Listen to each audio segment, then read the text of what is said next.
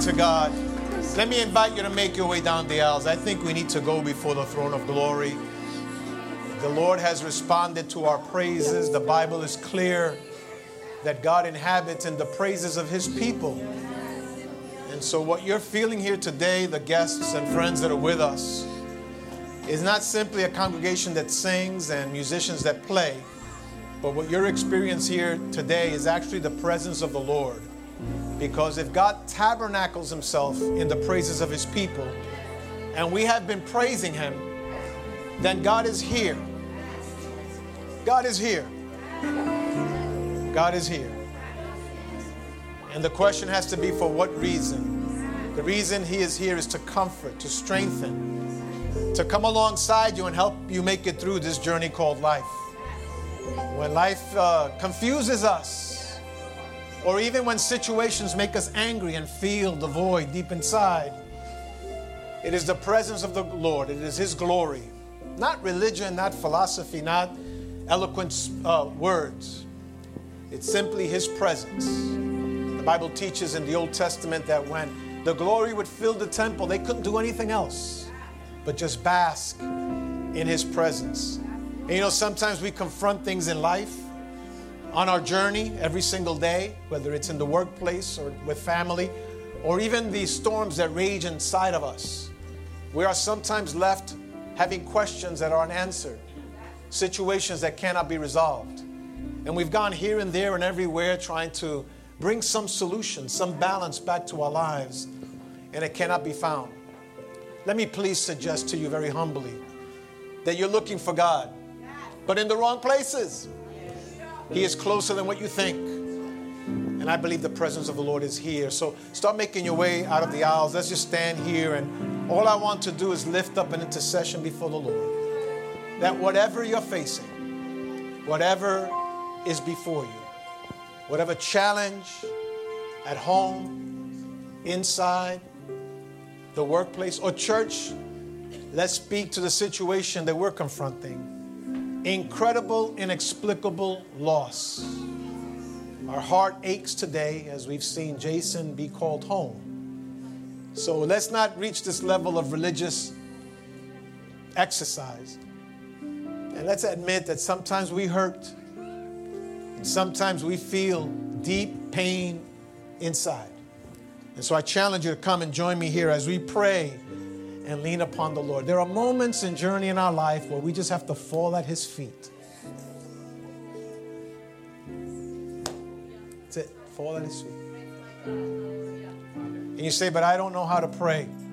The disciples said that very clearly. They said, Lord, teach us how to pray. So it isn't about the words, it's about what you're feeling in your heart right now. Let us bow our heads.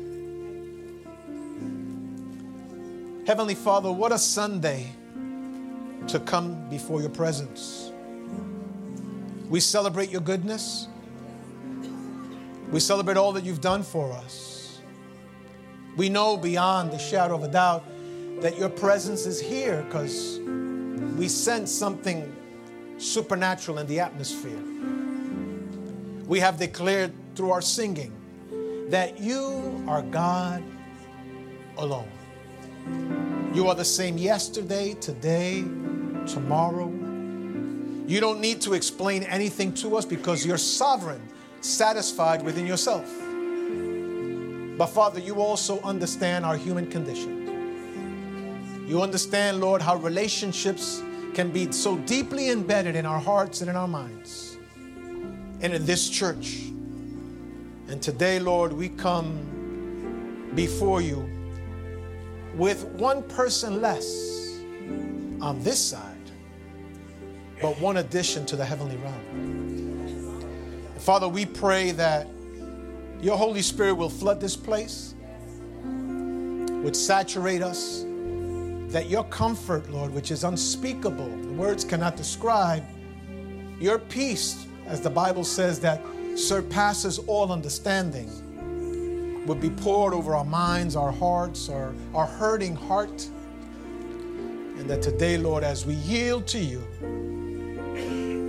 that the healing virtue of the Holy Spirit would flow and let us know, Lord, that things are going to be all right. that it's okay to be human and cry with those that cry and hurt with those that, that hurt. You're not less God. No. When we understand that and still follow after you, we become more mature and we grow in faith and in relationship with you. Cover this ministry, Lord. Cover this community. Cover those that are watching us via technology. People that have worshiped with us and people that have just been impacted in some way by what we do here in this place.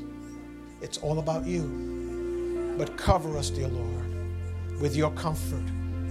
Every man, woman, and child, every member of this ministry, every visitor today, everyone watching us, we bow down before you and worship you. I pray this in the name of the Father, the Son, and the Holy Spirit. Amen. Before you move, before you move, we don't usually do it this way, but something happens when, when, when, when you're hugged by someone that genuinely cares about you. And in this church, I believe that part of what makes us effective is that we take a few moments, and some, for visitors, this may look like it's out of order, chaotic, doesn't make kind of sense, but there's something about the Christian greeting and a loving greeting. So um, before, as you make your way back to your seat, don't pass by anyone without making sure you greet them. And it, it isn't the usual Sunday greeting of "It's good to see you," but greet them in the care that the, the care that the Lord has shown to us. And if you're at your seat, come out of your seat. Let's just take five minutes or so and just greet everybody. Be genuinely happy to see someone here today.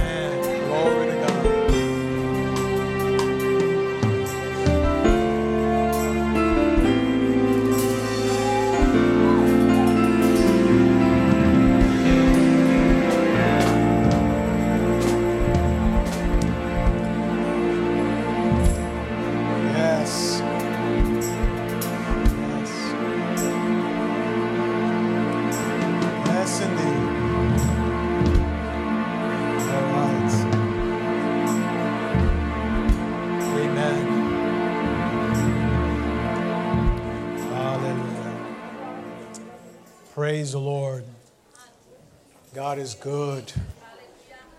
It feels good in this place. Amen. As you make your way back to your seats at this moment, we're kind of changing our schedule for today, the program that we had, really to uh, address matters of the heart.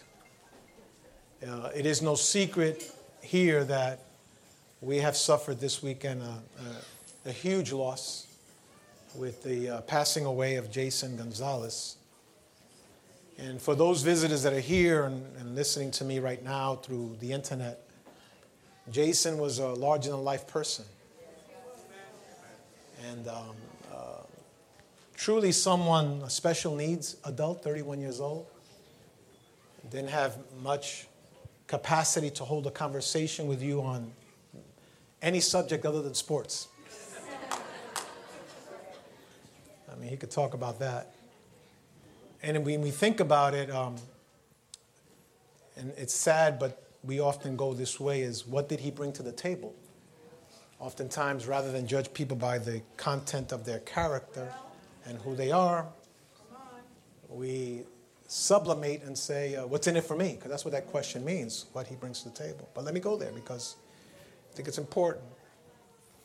It certainly wasn't money, it certainly wasn't uh, that he cleaned your house, that he cooked for you, that he drove you around in his car.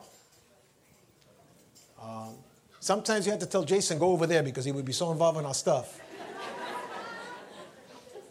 Been true? I think what he brought to the table was a genuine, simple love. He just loved. Whether you're today walking to church was different. And for many of you, you know, you know it's true. You parked your car and who will be greeting you? You walked into the church and he zipped around and who would be greeting you? And who would help you hurry up? Your wife and husband are waiting for you. Get going.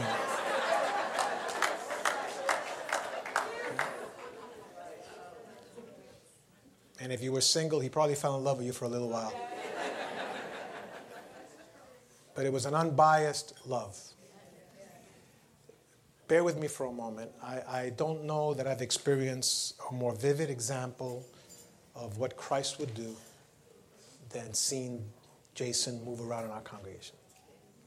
Never saw him angry, never saw him upset, took correction very well. He, in fact, he was so dedicated to our church that he was here every service. And when we were closed too, he was here. He was just everywhere. He went to Nitro, he helped with the pantry that we had. And I guarantee you, if he was alive today, he would be outside helping the ladies go through their, not get inside there, but certainly escort you. Yeah, you know that's true. We're going to miss him. We already are. I had a sermon today that I was going to preach, and I was and I prepared. I even told the group before we came up that it's a really good sermon I wanted to preach today.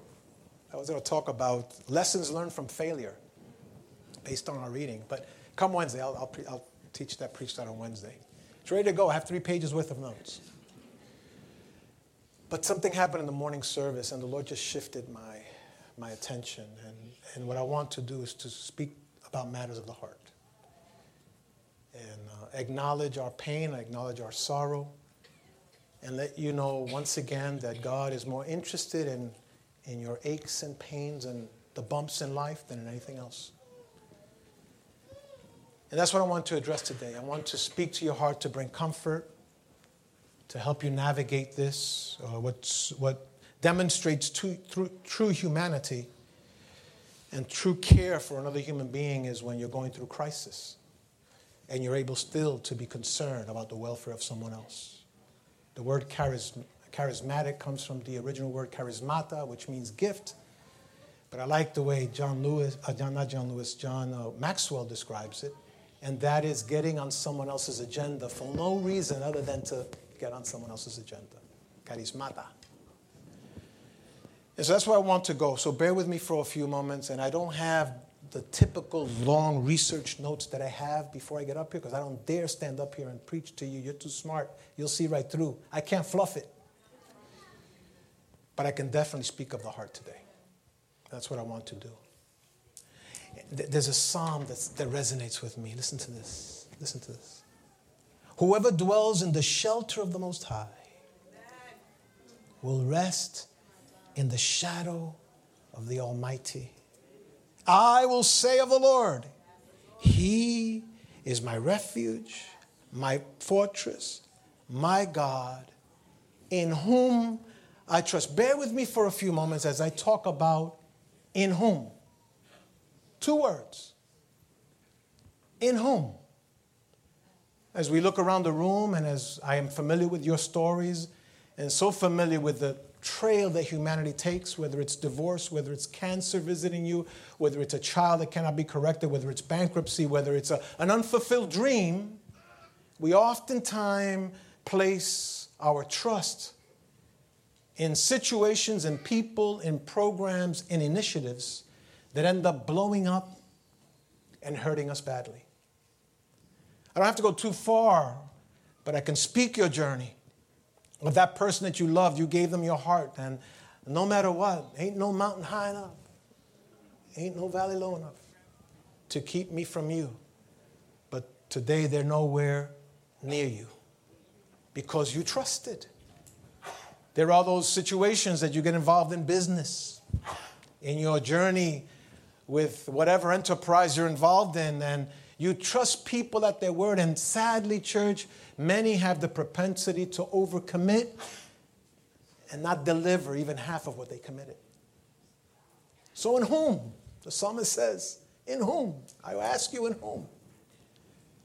Can we trust science? Let's go there for a moment.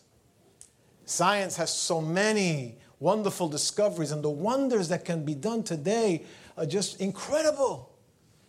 Incredible. How, how, how uh, uh, all their lab work and MRIs. I sat at an MRI recently. They said I had problems with my back. I didn't even have problems with my back, but they told me to do that. And I sat under this machine. I wish I would have invented that machine. None of you would have had a problem financially. Well, some of you, because. Huh? Wonders they could look inside you. It didn't even hurt. It was scarier hearing the, you know. Science is, is, is unbelievable. They can tell what gender you are before you even present yourself into the history of mankind. That is amazing. They can take a test and, and through science be able to determine your propensity for one kind of illness or another. And sometimes we put trust in medicine, and I think you should. I'm not saying don't. But when we put a blind trust and we just confide unequivocally, not asking questions, I always tell my medical doctor, I'm probably the worst patient you can have. Because I'm going to let you touch this masterpiece. I'm going to ask questions. I do tell them that. Masterpiece, yes, this is a master. Come on, tell yourself this is a masterpiece. And not me, you. You're the best you God ever created. The best you. And we confide in how many times that the medication, you know, this part of this opioid situation that we have is people being over medicated by medical professionals that are not concerned about the ultimate outcome of you getting addicted to something. Hallelujah. You it's true. And that's not a ding or a put down on the medical profession. There's some very good people that, that work in that field. Like they're very, there's some very good pastors and some, let's leave it there. Right? You trust. How many times they mix up medication? Our family journey through that with my nephew. Special needs today because we trusted science. And science let us down. In whom? In whom can we trust? Where can we bank? Sometimes we think it's knowledge. If I just read this book, if I look at that video, if I go take this course, if I get this additional degree, if I'm able then to enlighten myself and find intellectual nirvana, then I'll be able to get to truth and know what truth will be, and I'll have a happy life. I've met so many unhappy PhDs. Knowledge lets us down. I, don't know if you know, but this weekend was very significant in another realm. It was a celebration of coffee.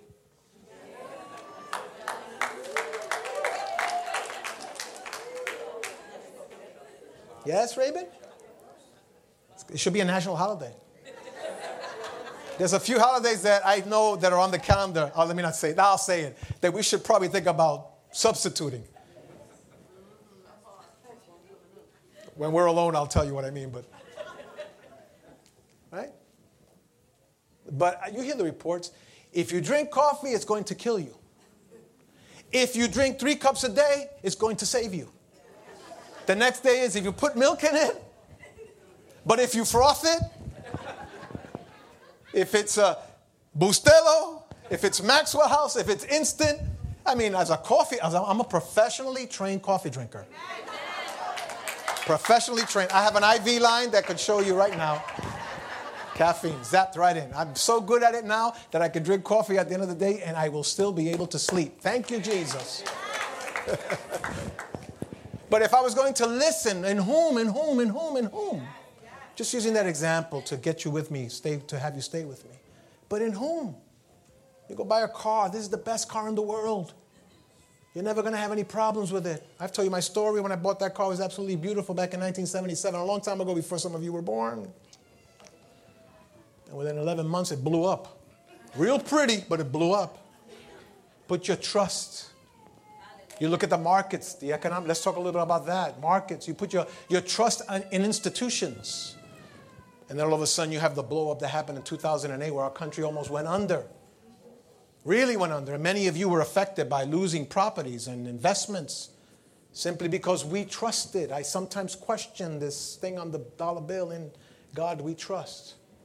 We trust Him, but oftentimes we, we bank in the wrong institutions. And we think we know it all. Or we think we're gifted.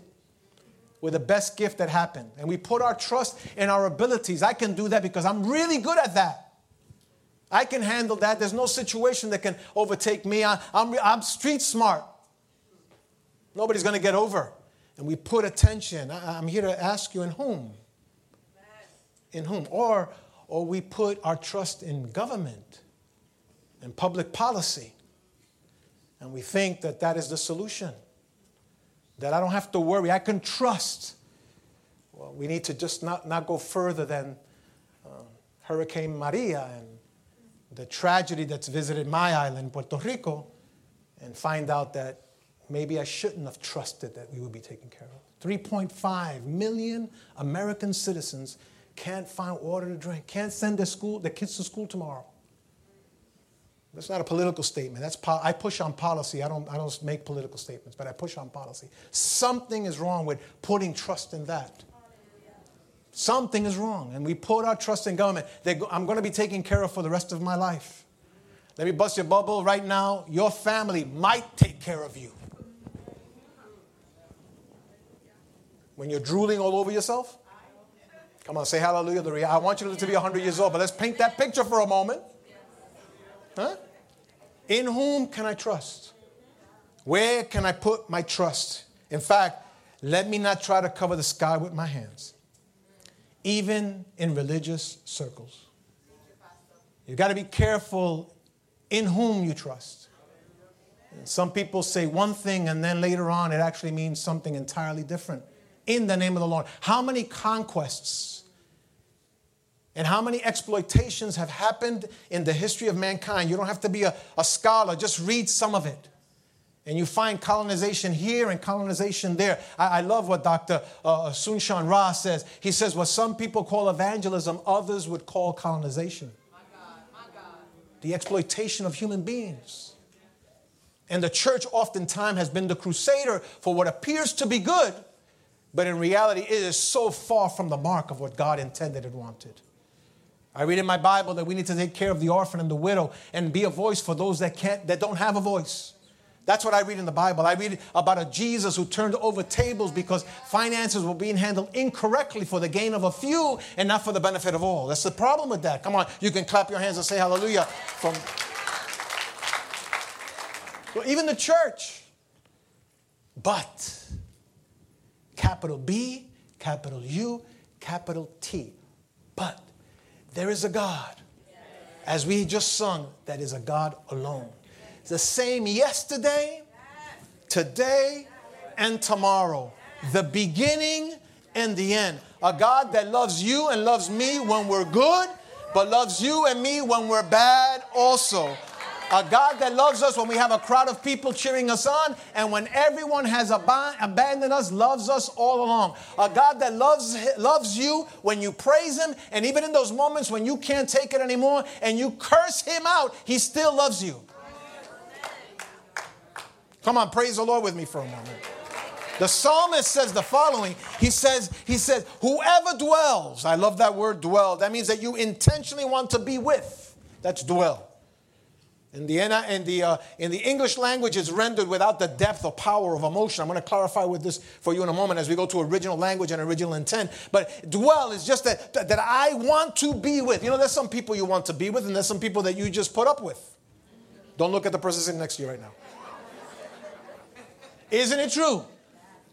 Isn't it true? Well, if you won't say the truth, I'll say the truth. There's people that you're glad they came over to visit you, and then there's others that say, oh, he came over again? Believe it or not, I'm here to comfort you.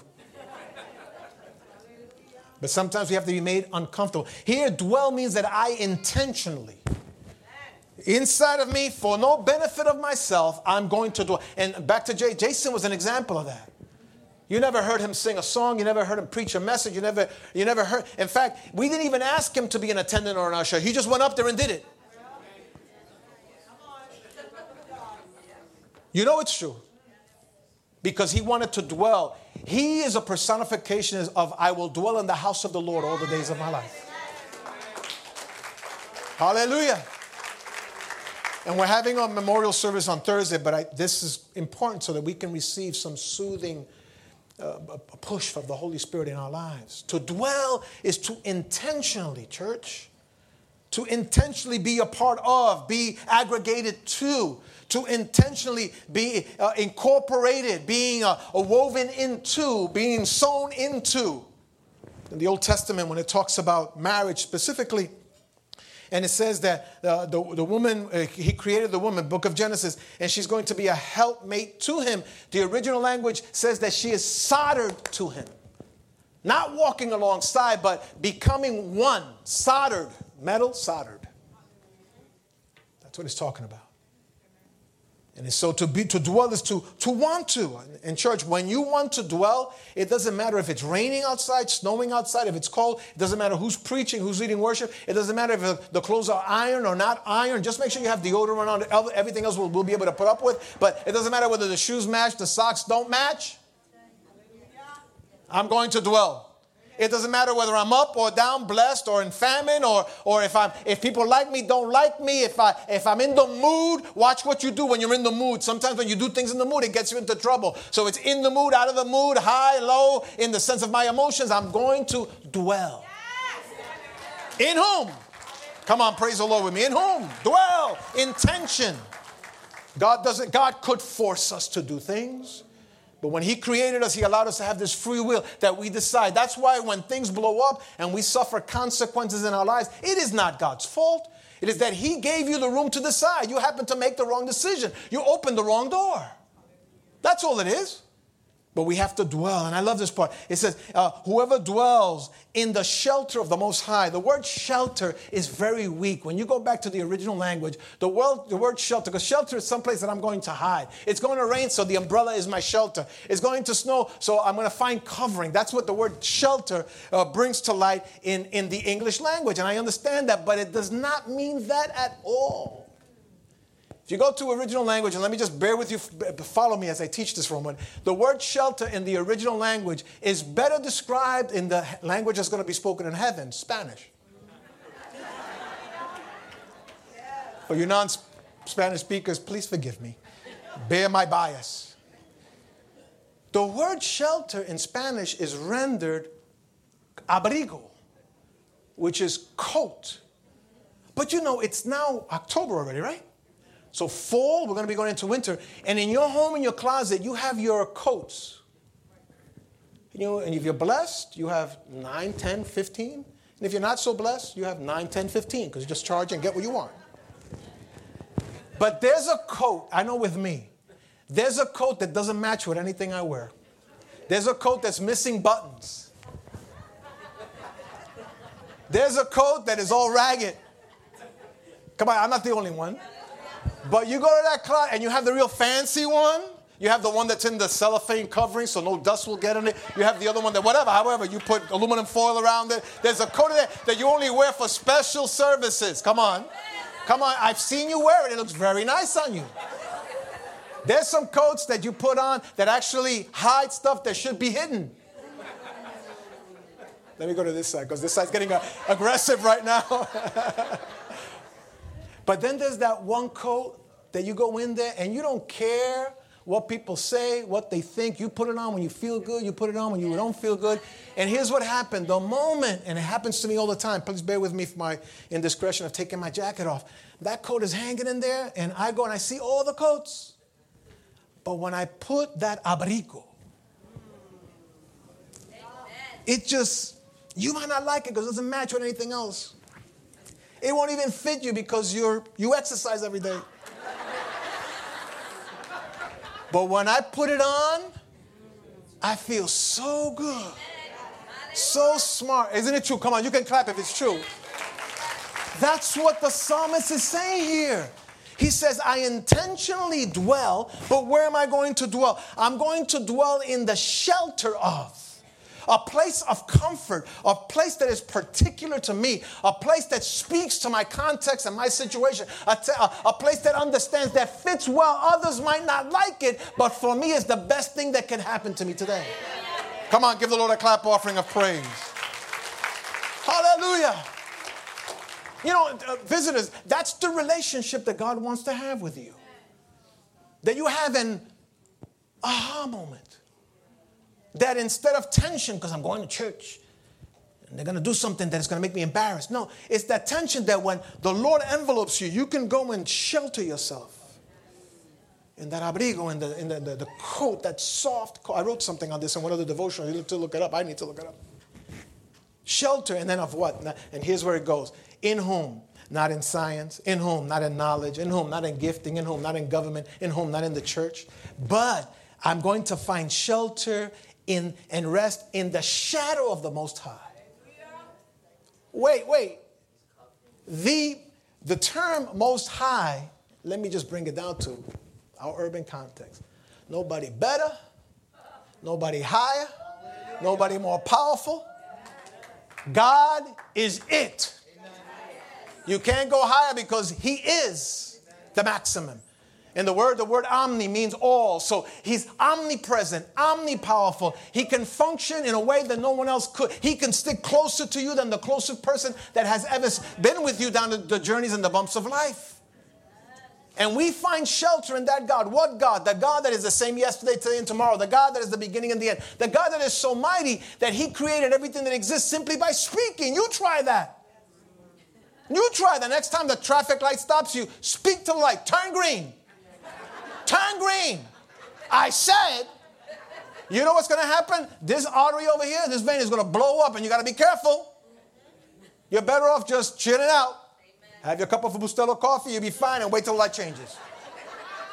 Because you know it's true. There's nothing that you could do in your own name. There's nothing you could do by shout. Try creating something by saying. Try it. Kosciuszko Bridge at 8 o'clock this morning, full.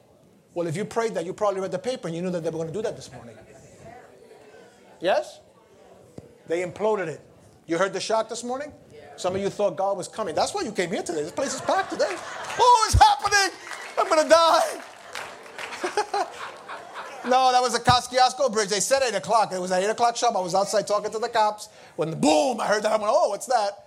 It's the Kosciuszko Bridge. We can't do anything by speaking. We can barely do things by using our hands. But God, the Bible says in the book of Genesis that He said, Let there be, and there was. Jesus in the New Testament told the storm to stop, and his voice simply, the nature heard him. I firmly believe that because there would have been more damage done by this series of hurricanes that just happened if a church didn't cry out to God. But it wasn't our voice that, that, that derailed it and let it go somewhere else. It was really God's moving the winds and allowing things to go in a different path. You might not believe that, but grant me a little bit of room right now. I believe that. Statistically speaking, I'm going to go off on a tangent here. Statistically speaking, there is no way that 3.5 million Puerto Rican Americans living in Puerto Rico, so far we only have 18 deaths. That doesn't make sense. There should have been hundreds of, or thousands. And by the way, of those 18 deaths, how many of those cannot even be connected to the hurricane? There were simply people that die every day. That's miraculous. But you and I can't do that. We can intercede and pray. In whom? He says we need to believe in this God in church today. We're hurting, we're in sorrow. There's questions inside of us. Why? My brother called me up yesterday and he doesn't come to church at all and he has a questionable faith in God, but he called me yesterday weeping and he's telling me it's not fair, it's not fair. I didn't even know he knew Jason. I didn't even know that. And he said it's not fair that someone like that this would happen. Yes, it's okay to ask those questions, church. But don't let your faith in God change. God is fully aware of what he's done. God is fully, He's sovereign. Sovereign is satisfied within Himself, does not have to give account to anyone. And a decision has been made. You and I would be uh, daring to even question. And I'm not saying that we're not going to hurt, hurt, but God is sovereign. He determines. He determines your beginning, your first day, and your last day. The thing is that we want to know. I don't want to know. I want to live to be 100 years old. And you say, Pastor, let me, let me believe that. The way you eat, you're not going to live. Um, let me believe that. Huh? We can't even determine that. In fact, you have plans for this afternoon, but you don't even know if those plans will be fulfilled. And I'm not saying something catastrophic is going to happen to you, but they may, you know, the, the restaurant may run out of food for you. You ever did that? One time I took Pastor Enid for her birthday. By the way, last week was her birthday. Isn't she beautiful and gorgeous? My wife, you ask her how old she is, I won't say it, but we've been married 41 years. My purpose in life is to make her happy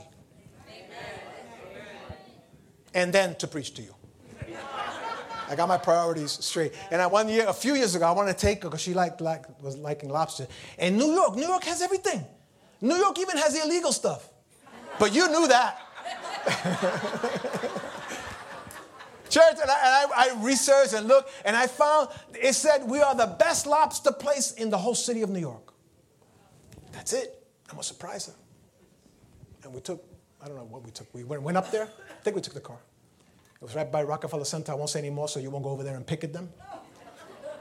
And even the sign outside, the best lobster in New York. We went in, sat down. I got her happy. Sorry, sir, no lobster.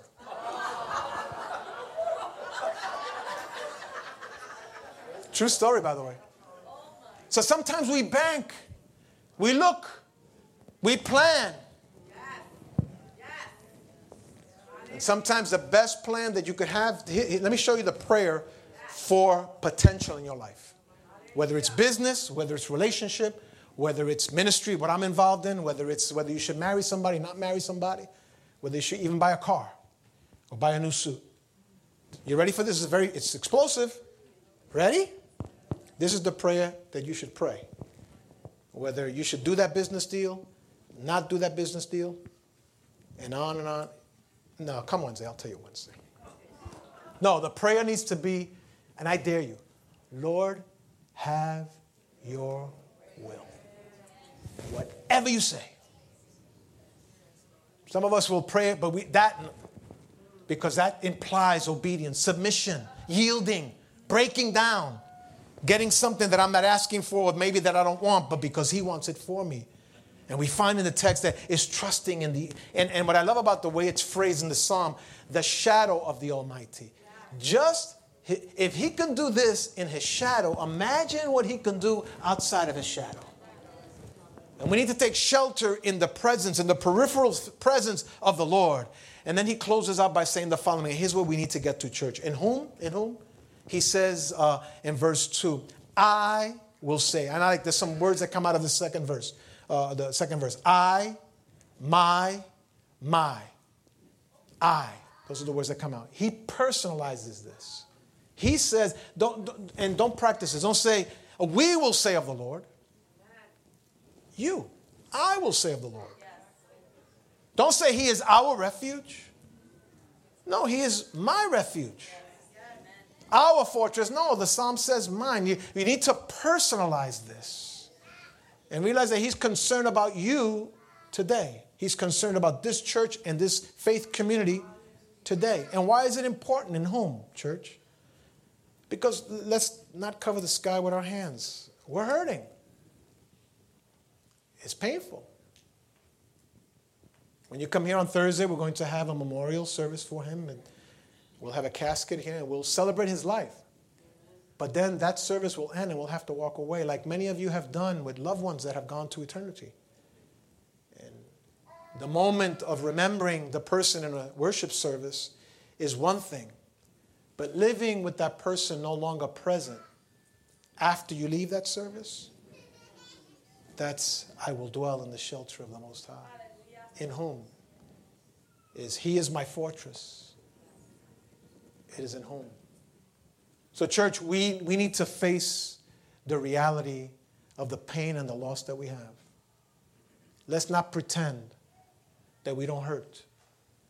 Let's not pretend that uh, no one will greet you now when you pull up your car. That no one will rush you now. Jason won't be around to rush you to go meet your family because they're waiting for you.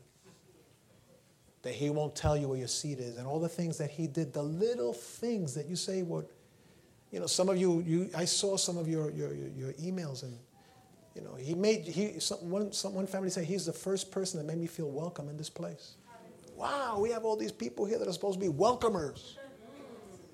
And we never gave him that, thinking that he couldn't. Really. But he did more because he loved the Lord, loved this church, loved you, loved community. This coming Thursday, the community is coming out. We need to be prepared for a big service here as far as attendance. And I've already had people approach me in the community that don't follow our faith tradition, but they said, because of him, I'm going to be there. There's a man, I'm sure he's Muslim. We've talked for a while. He said, I love him. He says, I have to be. It's my day off, but I'm coming into the city to be there. The Jewish family in the building that I live, the lady said the same thing. The store owners around here, Citibank, not Citibank, the workers of Citibank, they, they want to be here. I ask myself, you have to ask yourself too, what did he do that I should be doing? How do people see love and compassion and Christ in him? And you and I, we sometimes have a more lofty view of ourselves. And it's the simple day to day things. Because I think Jason discovered in home. And I pray that you and I, we can discover that in home as well. And he didn't care whether you're in the Spanish service, and even the guys here in the corner store talk highly of him. You know, how does that happen? Because his collateral was love for someone else. That's what it was love for someone else.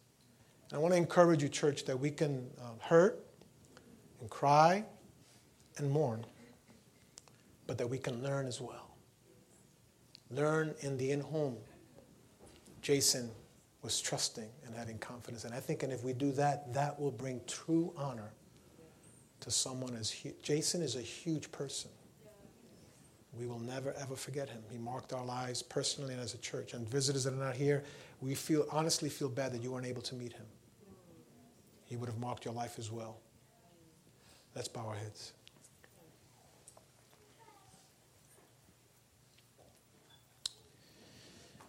Father, this weekend has been a weekend of tears, a weekend of questions.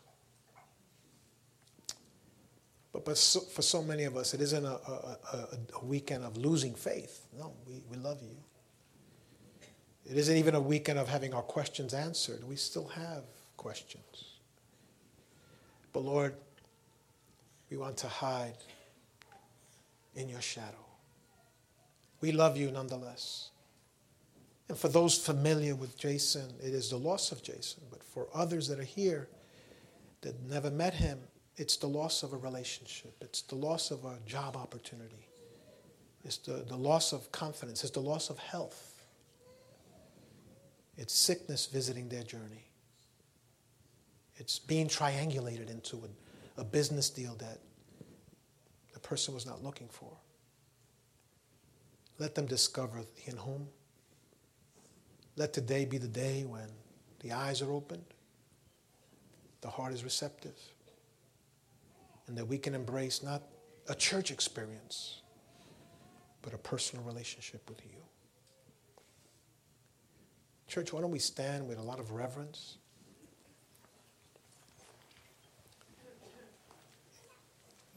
And let's maintain this moment of meditation. And I feel urged to pray you into a new season in your life. Whatever it is. a new perspective. The blinders have been taken off. You've been trusting the wrong thing. You've had your confidence placed in the wrong person. Let the Lord come into your heart. Make him the centerpiece of your journey. Everything will work out because of that relationship. I'm not going to ask you to raise your hand, but I am going to ask you to walk out of your seat and stand here before me. And I want to offer up a simple prayer of confession. Just step out of your seat. Come. You need to restart with that marriage. Restart in your parenting. The job, yes, it's important. God doesn't care about you because of your title and your achievements professionally. He wants your heart. Come. Come. This is the day. Let me pray with you.